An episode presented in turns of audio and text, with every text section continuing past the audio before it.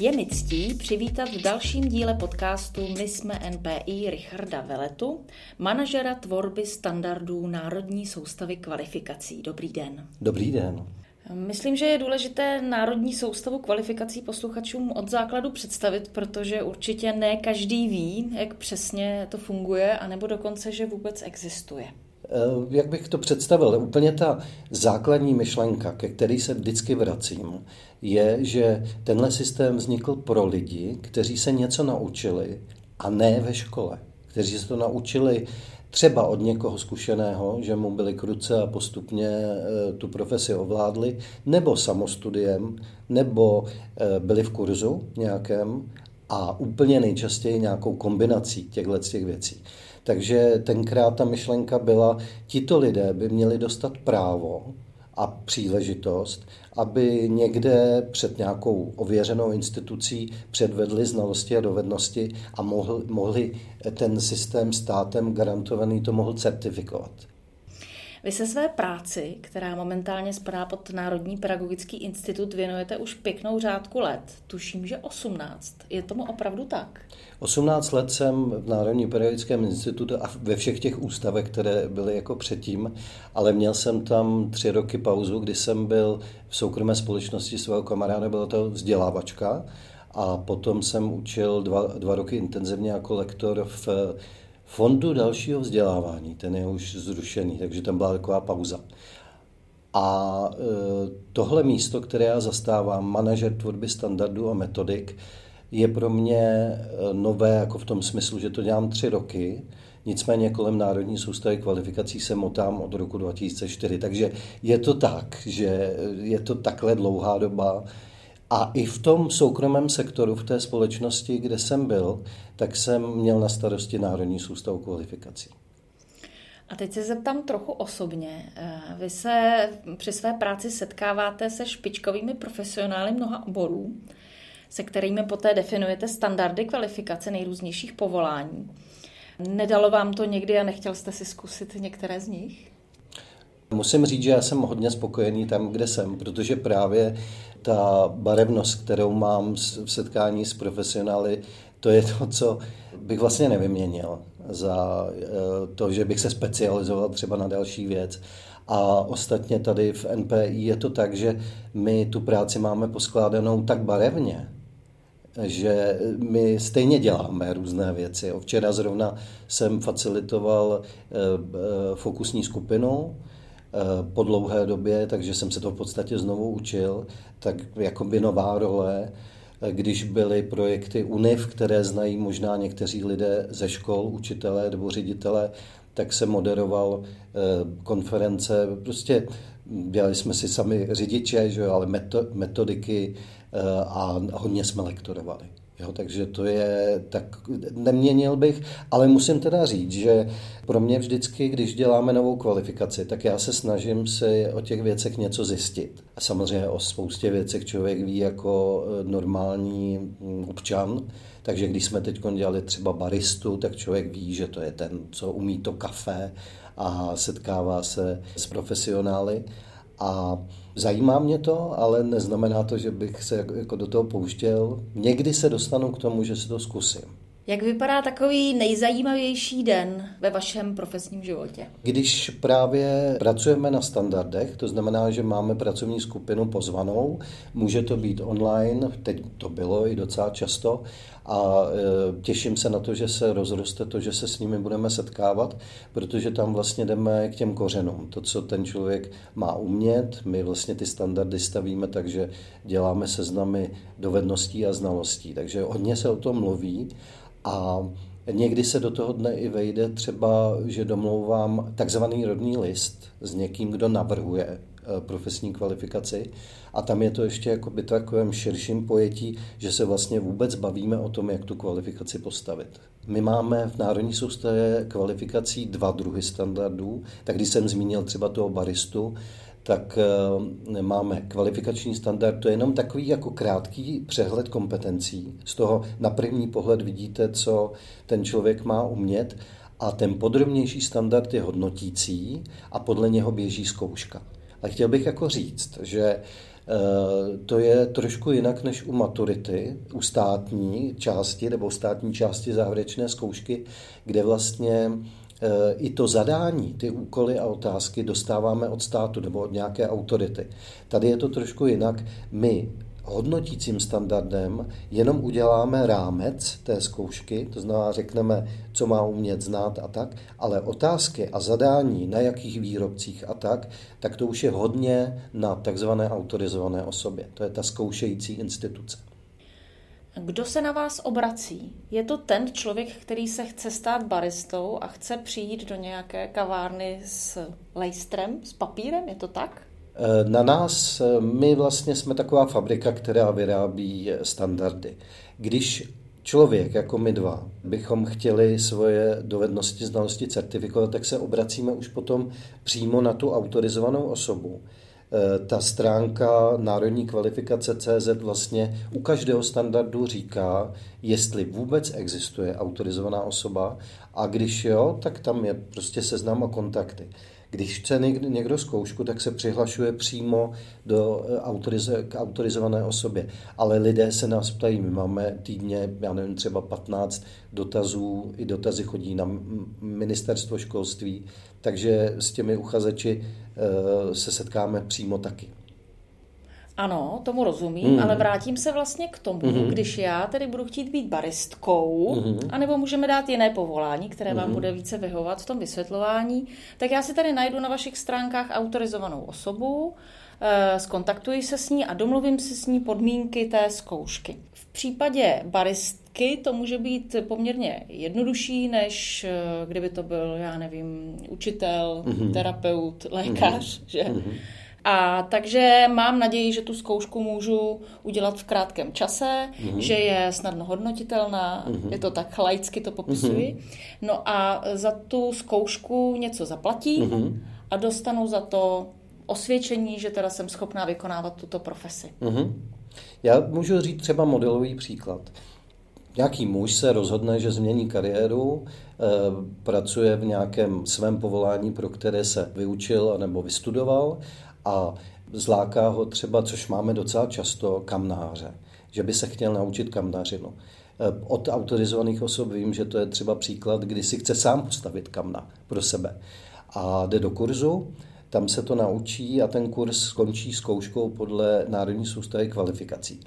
Ten systém ale umí vyzkoušet i lidi, kteří nebyli v kurzu, ale cítí se, cítí se sebevědomě, že by tu zkoušku mohli zvládnout pak velmi často ta autorizovaná osoba, někdo v té instituci se mu věnuje, že s ním projde hodnotící standard, eh, v podstatě mluví o tom, eh, tohle zvládnete, k tomu se potřebujete třeba ještě doučit tak. A než začne ta zkouška, tak probíhá jako assessment, taková příprava. V jakých oborech se na vás lidé nejvíce obrací? Myslíte, eh, když navrhují třeba tu mm-hmm. profesní kvalifikaci? Mm-hmm. Tak eh, já bych mohl říct, co máme tady eh, v poslední době rozjednaného. Docela se objevují poradci v poslední době. Připravujeme rodné listy, to je taková takové lejstro, kde je příprava, návrh na novou kvalifikaci, tak se na nás obrátili s návrhem na dluhového poradce, na finančního poradce, na dotačního poradce, to je zvláštně, teď se to prostě roztrhl pytel s těmito věcmi, ale jsou tam i úplně věci, které jsou odinu, třeba promítač. To teď řeším jako intenzivně, že neexistuje škola, kde by se promítači učili, že by to byl nějaký obor středoškolský, ale existuje kurz a hlavně, hlavně existuje poptávka po promítačích. Takže eh, jedním z rodných listů je promítač, tam máme takovou docela kuriozní věc, že jsme zjistili, nebo ví se to, tam je vyhláška z 50. let, na kterou se zapomnělo.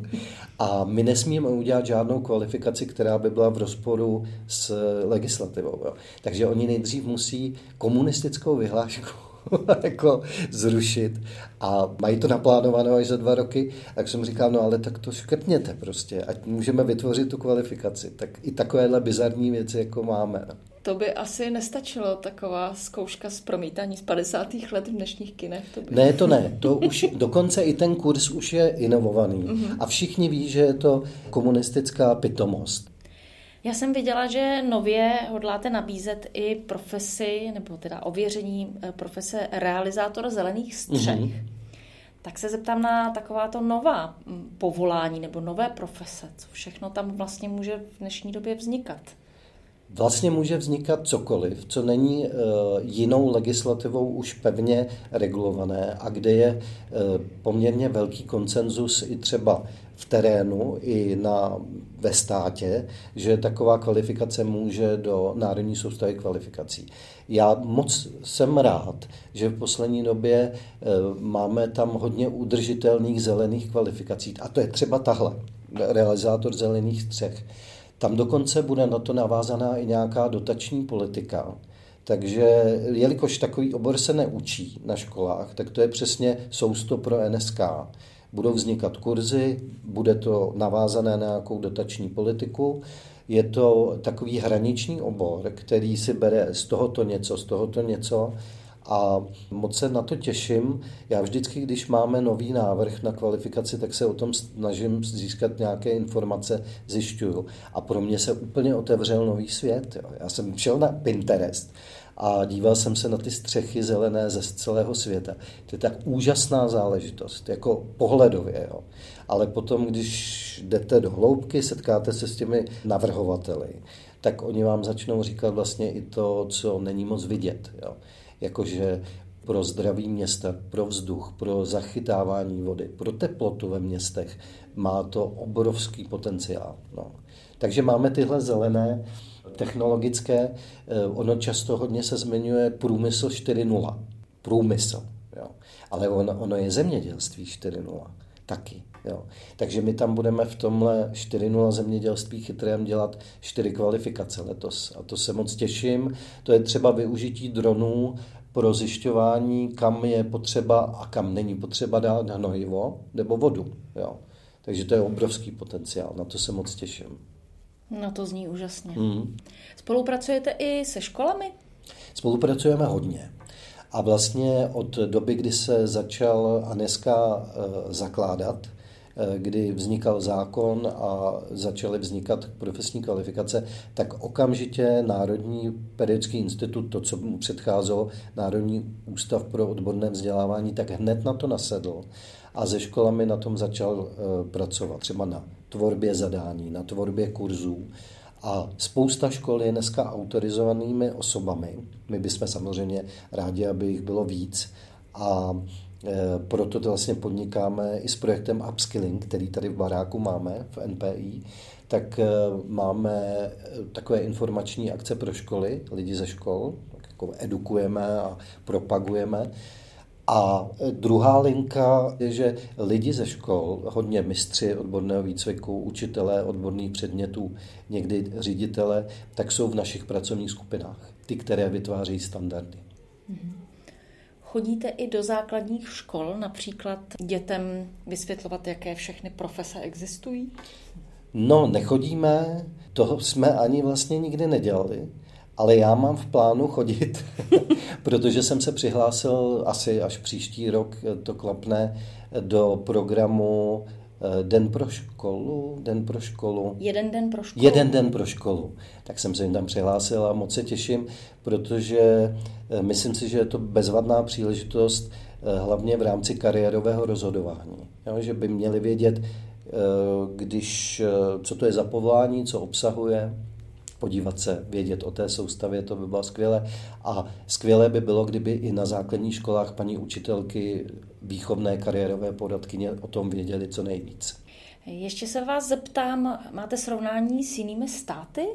Je takováto soustava kvalifikací běžná záležitost v Evropě? V Evropě v podstatě ano, nejen v Evropě. E, nějakou podobu národní soustavy kvalifikací neříkají tomu takhle přesně, různě se tomu říká, má prakticky každý stát a různě to využívám. Hodně sleduju, jak je to využívané. Jsou státy, které jdou ještě dál a já bych si to i představoval, že bychom šli v tomto dál například v tom uznávání samotném. My to máme včera tak, že když někdo chce tento certifikát, tak prostě jde ke zkoušce a všechno musí u zkoušky předvést. Ale jsou státy, které třeba řeknou, eh, nejdřív to s ním proberou, eh, obsah hodnotícího standardu a pokud ten člověk už někde prokázal jednu nebo dvě nebo tři dovednosti z toho standardu, tak se o tom komunikuje a je možné mu to třeba i uznat. Že nemusí tu zkoušku celou absolvovat. A takhle bychom rádi s kolegy a kolegyněmi z MPI to posunuli. A také bychom to rádi posunuli tím směrem, aby lidé, kdokoliv jako Petrovi třeba nebo já, při změně kariéry jsme měli tu možnost s někým to probrat, aniž by jsme byli ještě jako my nezaměstnaní. Nezaměstnaní na úřadu práce mají nějakou diagnostiku a tak, ale pro nás normálně není úplně tak jako dostupná eh, z veřejných služeb. To bych chtělo posunout. Když mluvíte o tom, co plánujete, tak eh, jaká budoucnost čeká Národní soustavu kvalifikací, když se podíváte na léta dopředu? Tak co tam vidíte? My se snažíme, aby byla eh, čím dál tím lepší ta budoucnost. Před dvěma lety nám skončila zakázka, kde nám vlastně ve spolupráci se sociálními partnery vznikla ta robustní, ten robustní základ. Teď je v Národní soustavě kvalifikací 1448 kvalifikací. Mm-hmm. A vlastně pokrýváme vyloženě téměř všechno, co ne, neurčuje jiná legislativa. Takže před námi je takový úkol to teď spíš jako dostat opravdu do používání. Máme řadu kvalifikací, kde není autorizovaná osoba, to chceme změnit, to chceme zlepšit, aby přibyli, aby se více zkoušelo, aby se více o ní vědělo a velký úkol je eh, vlastně propojit to a dále to propojovat s rámcovými vzdělávacími programy. Takže teď je to slovy jako biznesu eh, před námi hodně prodej toho, co mhm. jsme vytvořili. Ale odhadujeme, že kolem 30 kvalifikací nových, jak jsem zmínil, třeba ty, eh, to precizní zemědělství bude vznikat. A vedle toho samozřejmě, když v nějaké profesní kvalifikaci se něco obsahově změní, tak děláme takzvané revize. Já jenom připomenu, že všechny informace lze jasně a přehledně nalézt na stránkách www.národníkvalifikace.cz. A teď se zeptám vás, co vy plánujete do budoucna, myslím tím nejbližší dny, týdny, měsíce, čekají vás prázdniny? Čekají mě za těch deset dní, jak je ten týden, takový s těmi volnými dny. Do té doby tady musím ještě udělat pár věcí. A pak jedem na hory, no. Jedem na kola, takhle, jestli myslíte úplně osobně. Může být, takže rád sportujete? Jo, určitě. Tohle to ne, nejradši mám hory. Hory. A hmm. jaké máte nejradši hory, nám řekněte? Byli jsme v Rakousku, eh, ve slovinských Alpách, ty Tatry mám prolezené, ale určitě se tam jako brzo vrátíme. Tak jo, já vám děkuji za návštěvu, přeju vám krásné léto a ať se vám daří. Naschledanou. Děkuji, naschledanou vám také krásné léto.